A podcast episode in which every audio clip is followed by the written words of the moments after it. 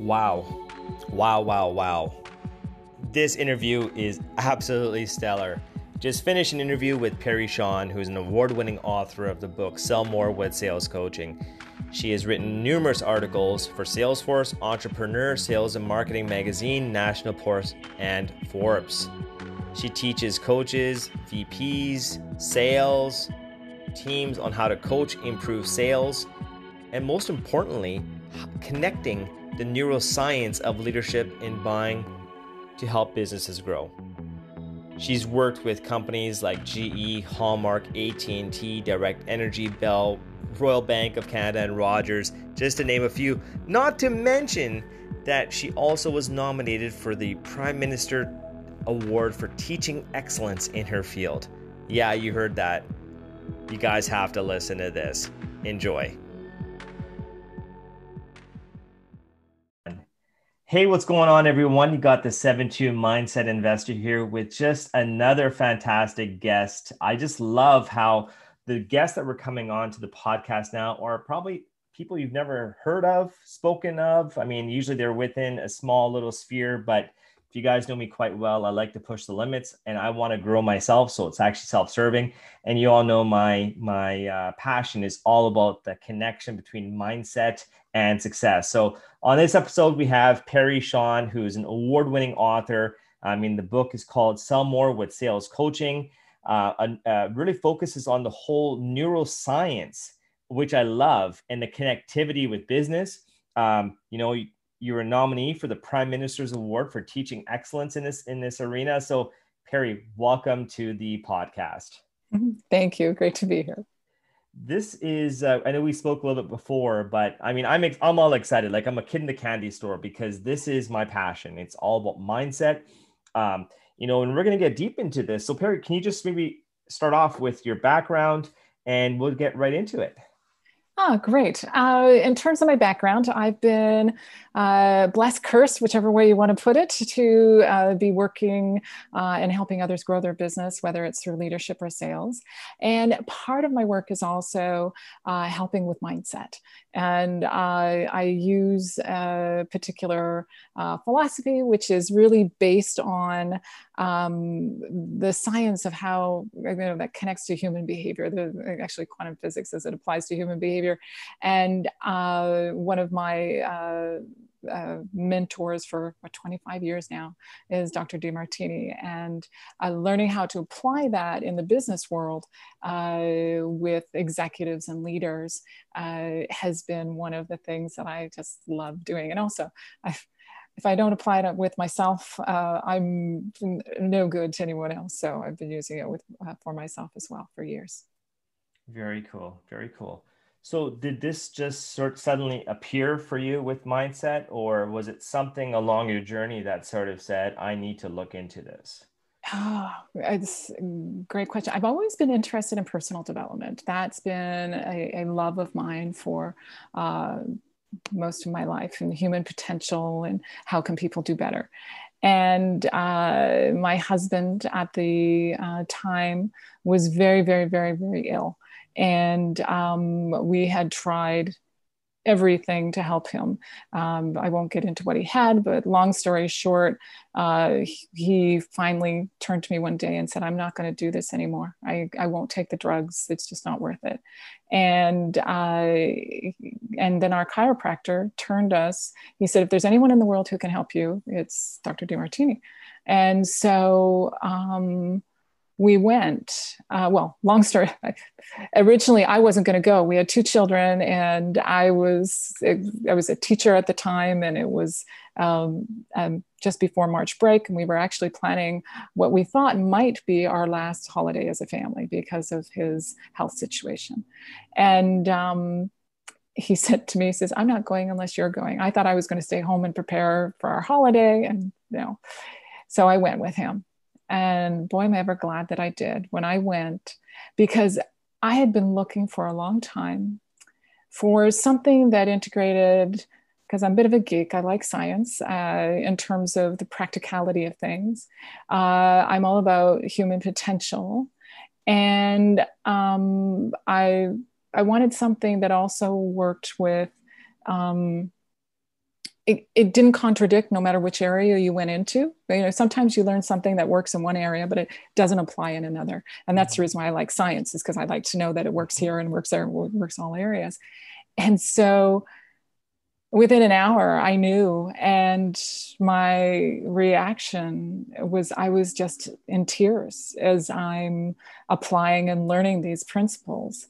And uh, I knew in that moment that for me, um, this held truth. And when it, it may sound, you know, you may have had those moments where you've had tears where there's been a sense of truth for you. Um, but for me, I just knew that this, you know, the concept, uh, the major concepts are uh, things are in balance. Uh, there's equilibrium. It's just a matter that our perceptions aren't. And so therefore, how do we, how do we shift our mindset to be able to shift our perceptions so that we can actually see uh, you know what the gift might be in something that's that's uh, that we're seeing as challenging. And that to me you know, looking at it from our atomic structure, it's built on positive and negative, and it makes sense that psychologically we also have this positive negative dynamic within it as well, uh, and it also exists within business, etc. So it really um, down to our health, which is also a high value of mine too. Um, so to me, that was a moment of truth for me, and know, it came out of uh, a very deep, dark moment in our family's dynamic because of his health. And I'm I'm grateful that we got pushed to that limit that caused me to go. Mm-hmm. So, well, thank you for sharing that. You know, it's it's just fascinating. Um, you know, I'm I've read a, a, a, good portion of the book by Dr. Carol Dweck on on mindset, which really talks about you know, really the end of the day, there's really two choices. You got a fixed mindset or you got a growth mindset. Mm-hmm. And, and, and really talking about more of the science of it. And I highly recommend that book. But and every every book that's really changed the paradigm or changed the shift with respect to successful entrepreneurship, like I look at um, Think and Grow Rich by Napoleon Hill. Mm. There's a heavy emphasis on the mindset. Uh, another phenomenal book um, is The Power of the Subconscious Mind. Talks mm-hmm. again about the whole you know that tapping into and tapping into our potential 2020 for many have been, has been a, a, a real struggle um, mm-hmm. i've actually shed more tears than i ever have in 2020 but the tears i've been able to shed have been tears of liberation of really mm-hmm. finding myself and finding my purpose yes. and what i'm doing and being real for myself like I, I, I really believe up until i had to push on my being uncomfortable to really expose my expose myself to myself yes I was the world's biggest farce. I was, I was, and it was simply my ego, and my ego was simply a result of my insecurities. Mm. And, you know, there's this whole term about let's be wealthy. And I find I'm like the wealthiest person in the world now because I have richness in my soul. Because mm-hmm. i I may have less, but I have that richness and I'm comfortable yes. in my own skin. Yes, I love it. That's... So, sorry, go ahead no to me the journey is about I, our journey is about our own self-discovery and and sort of like peeling back the onion to find out who we truly are mm-hmm. and um, doing that soul searching and doing our personal work mm-hmm. so that we can because you know, when we're looking at purpose everyone has a very specific who they are and what they're they're they're designed to do and it's almost like we're getting constant feedback from those around us from the things around us uh, the events around us to give us that feedback to say you know it's over here it's over here mm-hmm, mm-hmm. and uh, i know for myself i've had moments where i've tried to hide who i really am from people mm-hmm. uh, thinking that you know i need to fit into this box and mm-hmm. then I realize that's not what it's about. It's about, you know, this is who I am and let let's let's play. Like today I was having a conversation with someone and and uh, they were going down this path, which made sense for them. And I thought, do I share that that path doesn't make any sense for me or do I keep my mouth shut? And I thought, I'll take the chance. I'll be me. And mm-hmm. so I shared with him and I went, I, you know, it, that I know is a very common way to go. I'm thinking, you know, based on these principles, for me, this one makes mm-hmm. sense. Mm-hmm. And um, it led to a really deep conversation that I'm really grateful that we had the opportunity to really connect. Mm-hmm. Uh, and if I hadn't have taken that chance, well, uh, take the chance of getting slapped and you might just get kissed, I think is the expression. Um, yeah. Yeah. So. Absolutely.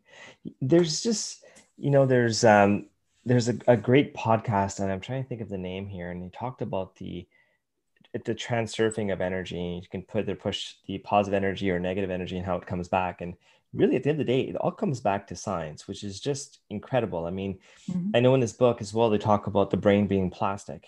And the yes. brain is the only um, part of our body that continues to grow and that we can we can and it can grow really it's limitless mm-hmm. and and mm-hmm. it's what we do with it and it's like when we push our levels of being uncomfortable it forces our brain to grow as well and there's more firing yes. of synapses and so forth um, yes. um, and in, uh, now again i haven't read the randomized controlled studies if there are studies but the relation of dementia and us pushing our own boundaries into our potential Oh, interesting.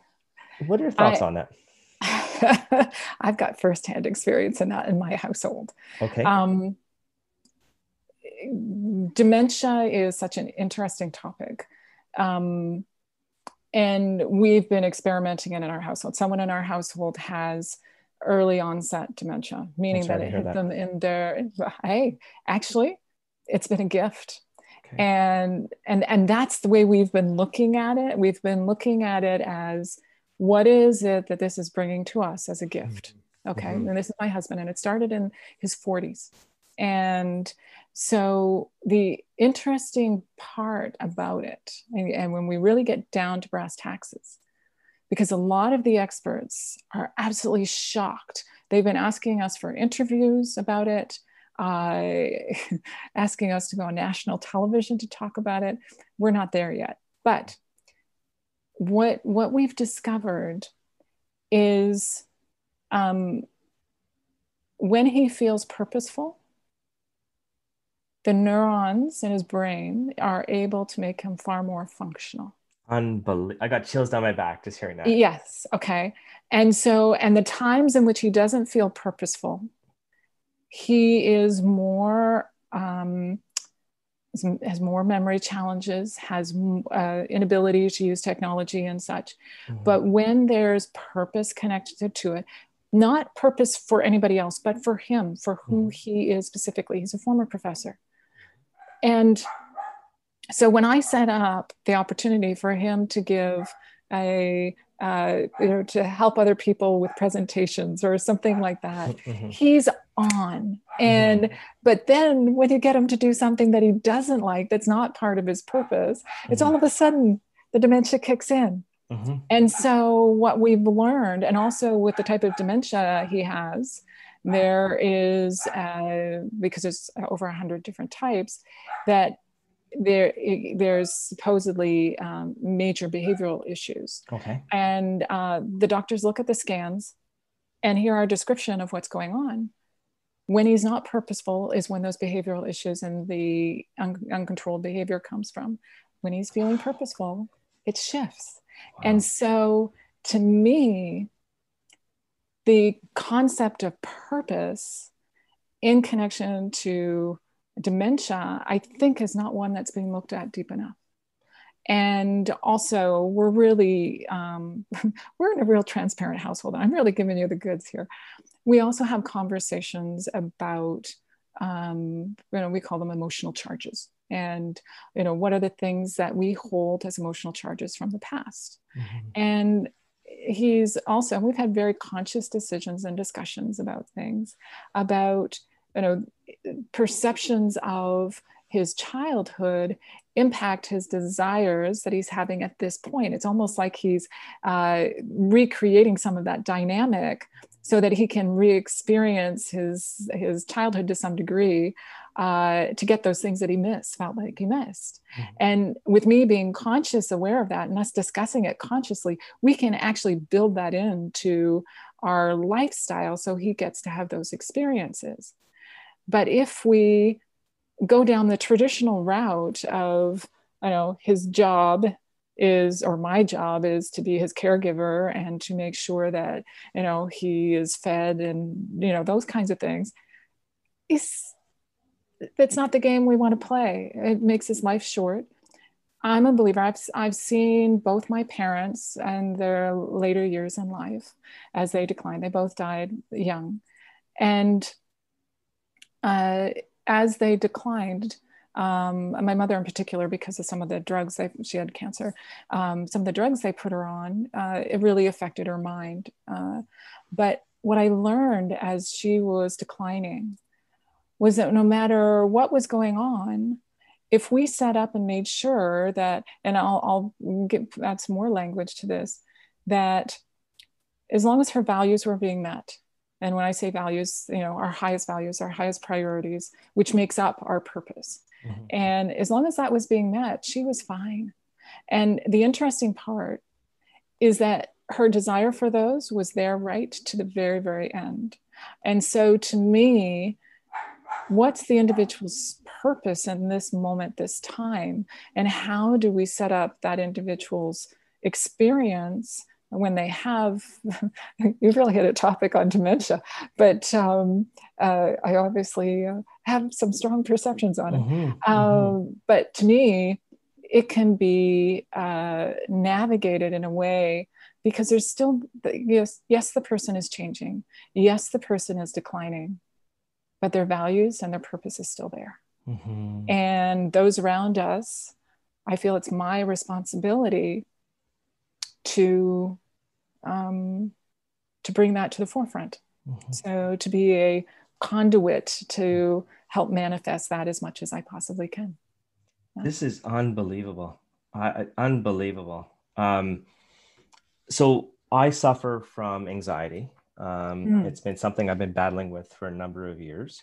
Um, yes. uh, post-traumatic stress disorder, probably related to going through a nasty divorce, and some, you know, just probably my high stressful uh, profession before dealing with very sick individuals in a hospital. Um, and I find that where the anxiety kicks in is in that level where I'm not feeling fulfilled. And it's just this mm. automatic trigger. And along this journey, what I found was is instead of searching of who I who I am, I am now cr- creating who I should be. Hmm. And by doing that is putting that level of fulfillment. Yes. And it's it's been fascinating. Like since I've tapped into this whole mindset and, and potential, the anxiety levels have just gone down. But yes. where they do get triggered is that moment when I get pulled to that dark side again. Yes. Yes. And and for me, if you think about it, and maybe I'll ask you a question if I mm-hmm, can. Please. Um, because you you touched on it, but I think that there's a real gift in this, and I think this is key in all of the mental health issues that we're having in during COVID or just in general. Okay, is when you're feeling purposeful, fulfilled. Do you have the anxiety being expressed? The anxiety expressed in what way? So so for example when you think think of a moment in which you had anxiety were you feeling purposeful in that moment? Yeah. Right. Yeah and that's a pattern i've been discovering when i ask questions of people is that that's the case is that so is it that anxiety is just a feedback mechanism that we're not on purpose versus that it's a problem. Do you know what I mean? this is like, unbelievable. Like I I'm just in utter awe right now because yes, you're absolutely right. You're absolutely right. Um, and when a peak moment for me with dealing with the anxiety, um, and one of my mentors um, who sits on Tony Robbins' inner circle, um, mm-hmm. I had an interview with him and he's just phenomenal. And he said, you, are missing one key component. You're doing everything else. You're, you're focused on your mind, you're focused on your body, but you're not focused on spirit. And it's not just the relationships with others, it's the relationship with yourself. Yeah. And he said, What you're missing is practicing gratitude. And Key. it was when I got this gratitude journal, as I talk about this, I'm getting chills on my back. It was when I started practicing gratitude and I went to Amazon, purchased a gratitude journal for $4.99. That yes. $4.99 is worth millions of dollars because it, it just took away that anxiety and I felt fulfilled. Mm, beautiful. Beautiful. So, so, and I mean, I left a very high paying profession, but I lived a life of emptiness. I was a dead man mm-hmm. walking mm-hmm. for 43 years. Yeah. Um, part of searching or creating uh, myself was having to remove myself from environments. Mm-hmm. I mean, mm-hmm. there's a, a great proverb, uh, Persian proverb, which talks about you don't move the plant that's not growing from its environment sorry, you don't move the environment from the plant, you move the plant from its environment. Mm-hmm. The same thing happened to me. I had, I, you know, and, and what happens a lot of times too is, you know, picture a dandelion or a really nagging weed growing in a lawn. And if we continue to water that and fertilize it, it's just going to grow. Right. Same thing could be said. And we don't do that. So why do we give negative situations, negative environments, negative people in the world more attention when it's just going to mm-hmm. let that weed grow out of control. Yeah. We're, we're doing it to ourselves. Exactly. Yeah. So in the when you're when you're coaching on the these the higher level executives, because you mm-hmm. did mention you're you know you've done you know you've been an author with Forbes and high, like I think Salesforce. I saw that you know in your in your in your CV. Yeah. I mean, my experience with a lot of executives CEOs in my previous life very narcissistic, um, very more about the bottom line, and mm. not willing to not all of them, but some of them, and they were just so anti investing in themselves or investing in their people, and it all came down to bottom line. What do you see? I mean, it, it obviously it, it everybody's in business to be for profit. Mm-hmm so how do you deal with that do you deal with it like what are you seeing what is what's what's the future uh, of of business with that i i i call it a wake-up call and to me uh, my philosophy is that all business is a byproduct of people mm-hmm. and so because you're not making money unless there's some connection to people mm-hmm. in the dynamic mm-hmm. um, and so in terms of patterns that I see uh, with those I coach, there is very much an awareness of the development of their people, um, and it's almost and and maybe it's different with the individuals that I'm working with than what you've experienced, but it's um, there's a and I'll, I'll use this word that they care. I know that they want their people to know that they matter and how do they get that across? Because there's a realization and my my perception from working with them is that uh, yes the numbers are important and yes that's essential. Uh, and they have a responsibility to both their stakeholders and to their client base and their and their investors. Um, and there's but there's a deliberation by which to do it with their team um, and to how do you do it? To get the buy-in to move forward and to realize that they can't do it um, yes we're in a marketplace right now where it is an opportunity for you know any employer to find you know great employees just because there's a lot of people out there right now looking for work. But uh, the reality is they're looking at keeping the the great folks the people who really care. Um, and that to me that to me is inspiring and to be able to work within that uh, and how to help a leader um, be able to emulate that care in the context of um, growing a business. I mean, profit is a word that I love. Um, because it's not just about money it's about evolution and growth and development okay um, and how do you benefit in in terms of growth and development and how do you develop your people to help them grow in order that you can do that much better and to me a, an organization and a leader who's focused in on that is in will have the team following them pretty much anywhere mm-hmm. Mm-hmm. whereas I have seen in the past, not currently, but in the past, some leaders that fit into the category that you're talking about, and they will jump ship in a in a heartbeat um, when they have a leader like that. And mm-hmm. to me, um, the the leader who truly cares and wants the team to know that they matter is the leader that is the one who can make a profound difference with mm-hmm. their team mm-hmm. a real profound difference. Mm-hmm. So true. That's so true.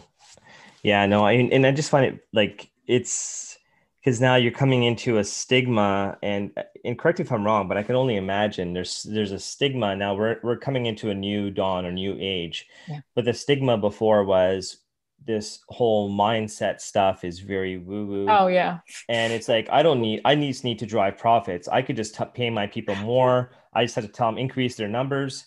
Mm-hmm. Um, like so how so for you when you approach when you're either approached by these these organizations or you approach these organizations, I mean that must be fascinating. I want to hear all about it because I often I have to get called um, when you're describing that kind of situation. Uh, in the past, I would be called in and say, "Look, we're having real troubles with this particular exec. Can you fix them?" And it's like, eh, and it it's like, how do you how do you help someone be human? You know, how do you how do you help someone go from being purely numbers driven? Uh, it's not easy work. Uh, it takes um, interactions. And part of it is if their values are all in that direction and not with regards to people, part of it is helping them connect. You know, where do these numbers come from? How do they occur? You know, what's important? What's it a byproduct of? And you can get there. It takes time, mm-hmm. um, but uh, it's possible. Mm-hmm. Yeah. So, I really want to tap into the whole neuroscience side. Okay like I just don't even know where to start.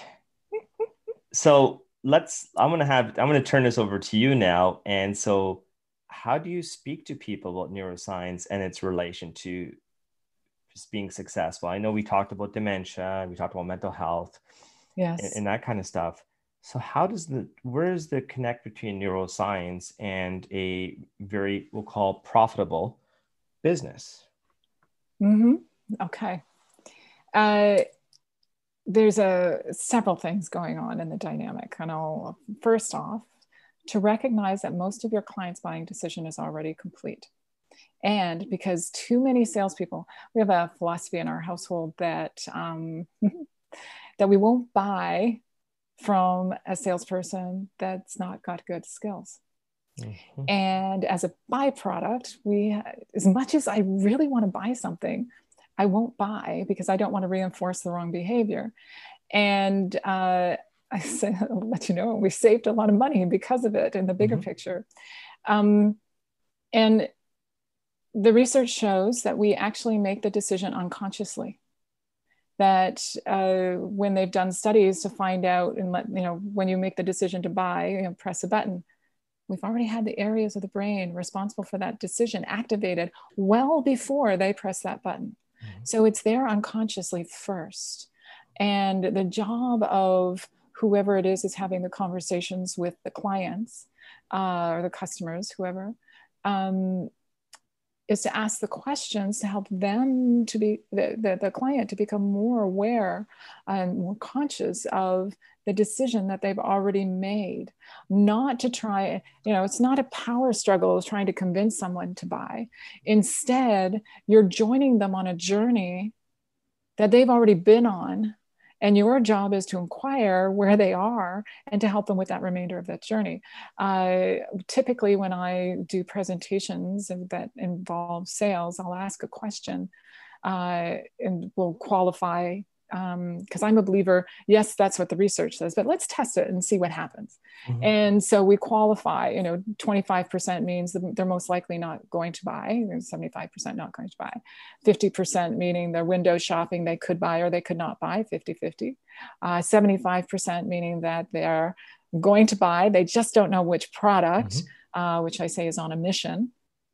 And then finally, 100 percenters, which is um, those individuals who know they're going to buy and they know exactly which product. Mm-hmm.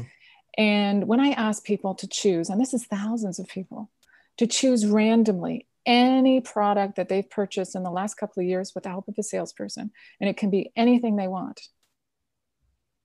The majority of the group, 80% or more, say that they have 75% of their buying decision complete before they speak mm-hmm. to the salesperson. Mm-hmm. And then when you add another layer to it, and I say, you know, pick something where you were given a referral mm-hmm. and you called the office, a professional service of some kind. Um, the majority of the people are at 100% of their buying decision complete. Mm-hmm.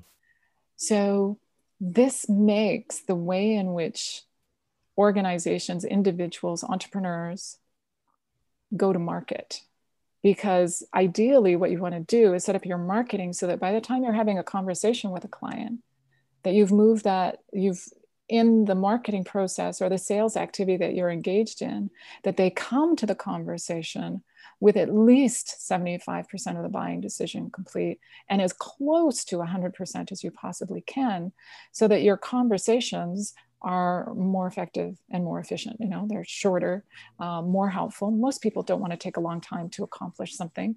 Uh, so to me, that makes the most sense dynamically. Very interesting. Yeah, no, the the psycholo- uh, psychology of sales, uh, hundred percent. Uh, and be myself, being involved with high ticket sales for many years, yeah. and you know, it was always told me, and I this is I would tell our new reps is just the best salespeople are the ones that just shut up and listen.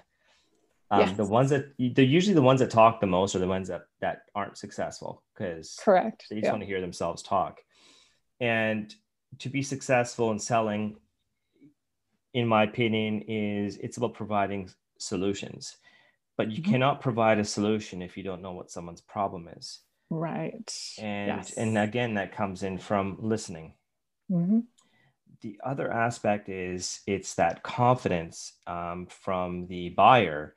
And what I talk a lot about to people is that how can you expect someone to invest in you because you're the asset? They're not, yeah. whether I'm selling this phone or this phone, they're both the same, right? Mm-hmm. So what they're investing in is in you. You're the asset.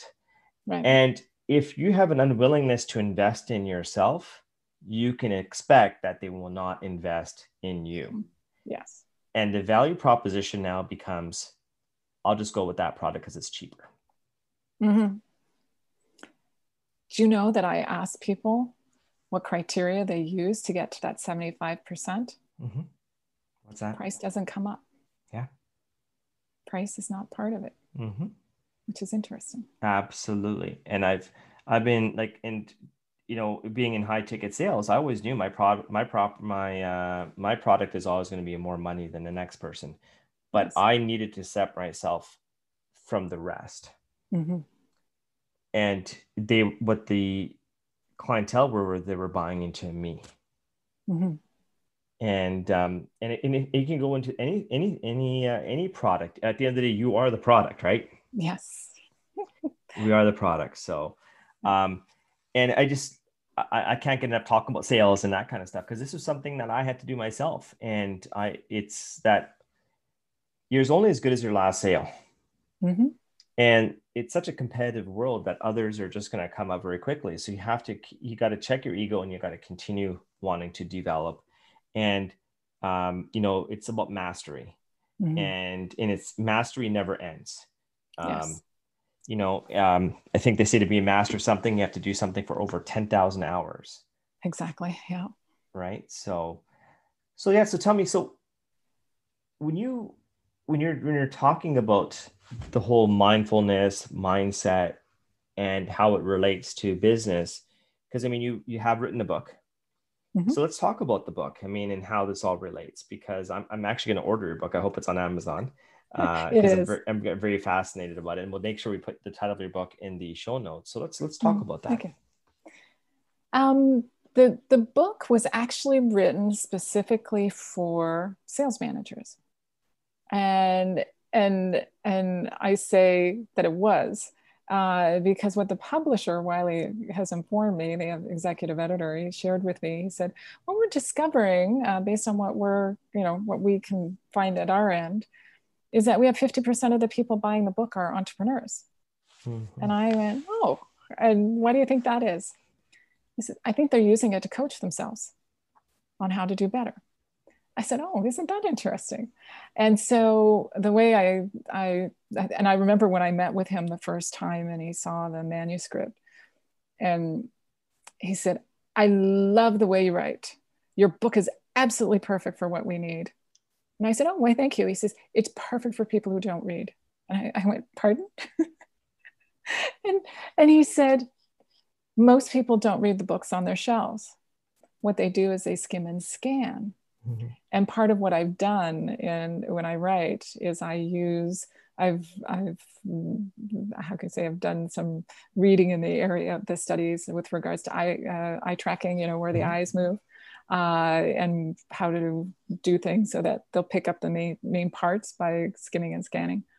And uh, so what he shared with me uh, later was the going back to the original conversation uh, was because the first chapter I have a tool that I designed uh, where you uh, fill it out and it tells you where your your sales issues are. And then you go to the chapter to find out how to solve that sales issue and it gives you the sales coaching questions to ask uh, to unravel it. And uh, he said that i think they're using it to actually figure out what they're doing wrong and actually coach themselves to do better. And i said well that that works whether it's you know the leader doing it or an individual doing it for themselves. Uh, so it was a it was a um, it was a, a, journey of deciding to do it because uh, I've been teaching leaders for in the world of sales how to do sales coaching for some time, and my philosophy of, was against the norm at the time. I, I, think it's more embraced at this point, but at the beginning it was not embraced. Um, and that is, I'm not about reviewing the numbers as a coaching. Um, to me, it's about helping the person do better. Mm-hmm. And so letting them bring what they would like to work on to get better. Most people know what they need to do to get better, mm-hmm. uh, and let them bring that to the coaching dynamic and let the numbers be the measure of how well they're doing, but not be brought to coaching uh, because too many uh, you know, sales coaching dynamics were about. Uh, well, come on into the room. Let's review your numbers. Let's look at your pipeline, and and then off you go. Mm-hmm. And then that, that doesn't tell them how to get better. That just mm-hmm. tells them, you know, what they you know how well they did in the past but not what they can be doing in the future mm-hmm. and uh, so i i you know sort of flipped things uh, a bit in that regard which was fun i love that it's like back in the day when i was in elementary school there was a book called choose your own adventure so yes would... exactly that's what it was like so exactly I, it's so I, I, that's fascinating um, and the I, I love what you're saying there because a lot of times in sales, you're given for any salesperson, you're given a quota. So what mm-hmm. you're doing is you're given this hairy goal that that's yes. the number you have to hit. Um, and there's really no GPS that's given to you. It just simply said that's the end destination and, and go. Um, it's like there's a movie called Rat Race, which was hilarious, which they said you know, they had, everybody had to find a way to get to I think it was somewhere in Nevada to get the silver something in Nevada. Anyway, it's a funny movie. Yeah. Think of Mr. Bean who's in it, but um, oh, that would be funny. and um, so there's leads and there's laggards, and there's a, a, great book. I can't remember the name of the author. Is it is it the um, oh name? I've lost the name, but it's leads versus laggards. So, for example, if someone wants to lose weight, you could say someone wants to lose 30 pounds, but there's really no guarantee they're going to lose that because you can't control how much weight someone loses. What you can control is the actions. Exactly. So, so instead of focus on focusing on the quota, so to speak, saying I want to lose 30 pounds, or I have to sell $2 million, or I have to do whatever. It's focusing on focusing on the things you can control, which is going to be your daily actions. Yes. So totally agree. Yeah. So it's focusing on the number of sales calls you make a day, the number of people you reach out on a daily basis, the number of interactions, instead of just looking at that end number at the end of the year.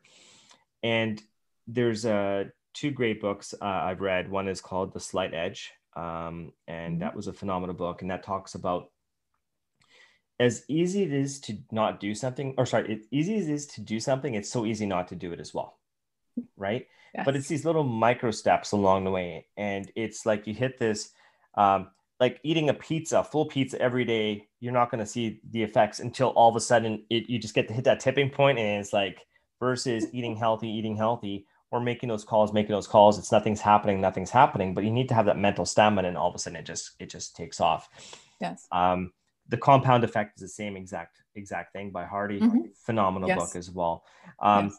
and that's what it really comes down to and i love uh, i can't wait to read your book because i'm always very fascinated about the sales side um, so i was going to ask you a, a, another question uh, with respect to um, the books um, mm-hmm. specifically with the the, neuro, the neuroscience aspect is there a book you can recommend to the listeners oh i read studies uh, versus books uh, okay. in that world.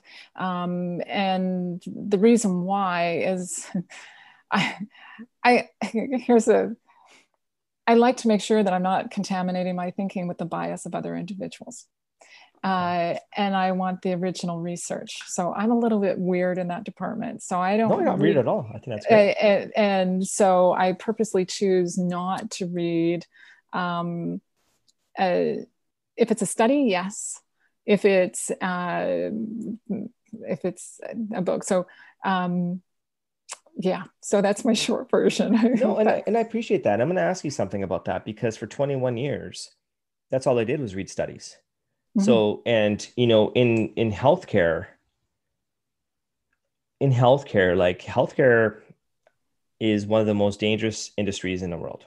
Mm-hmm and if there was actually a study that was done and it looked at um, like and when it looked at it, it looked at all the different industries of the world so you actually had nuclear power uh, you know airlines and so forth and it actually deemed healthcare as dangerous as bungee jumping or mountain climbing hmm.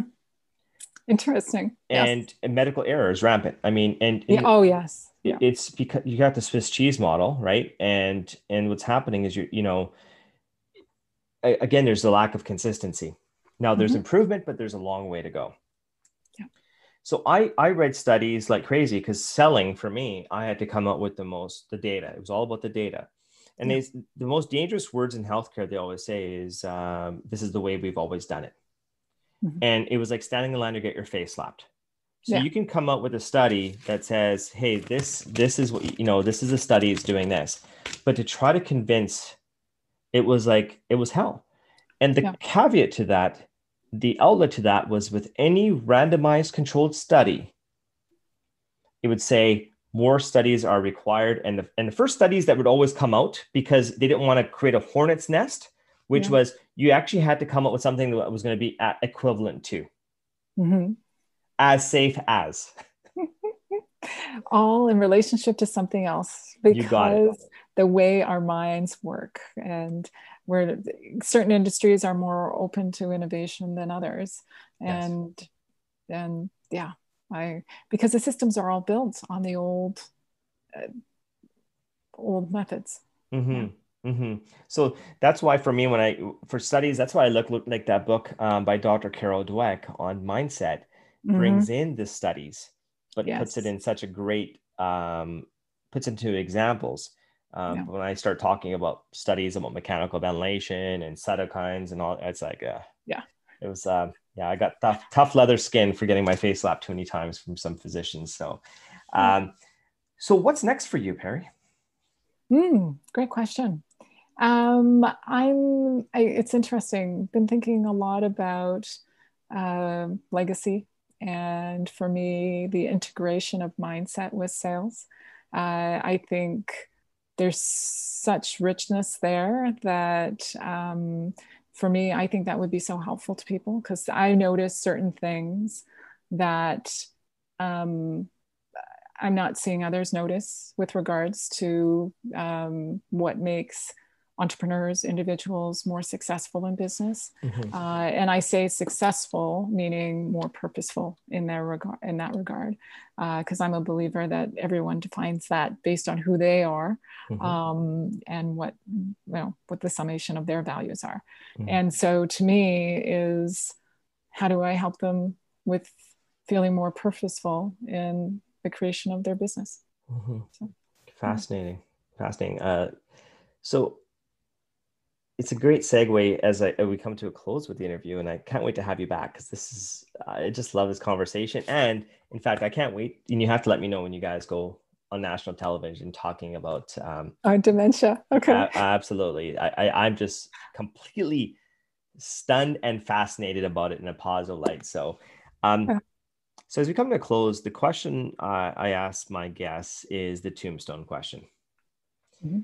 And a tombstone question is a question that was asked to me many years ago, in that the day we meet the maker, we, we don't decide what's going to be put on our tombstone, someone else will. Mm-hmm. What will be on your tombstone? um, what will be on mine? Oh, that's a great question. Um, hmm. I'm just going to say she was here and she was herself and helped others to manifest more of what they would love. That to me is the ultimate purpose in life. I love that. I love that. I lied. It wasn't the last question because you said something very fascinating. this will be this will be the last question. Mm-hmm. Finding ourselves. Mm-hmm. Yeah. Like a lot of the reading I've done, it seems like there's a trend that usually happens in our 40s. Is that like is there a link there? Like have you have you looked in that deeper? Now I'm not saying that was at your time. I mean, you haven't hit 40 yet. Um, but I'm past well past 40. oh, you don't look at you don't look at it at all. Um, but I, I just a lot of the reading I've done, it just seems there's a, a, a trigger point with that. And I don't know if it's that midlife crisis. I, I don't know. I don't have an answer for that. I'm just curious to know. Um,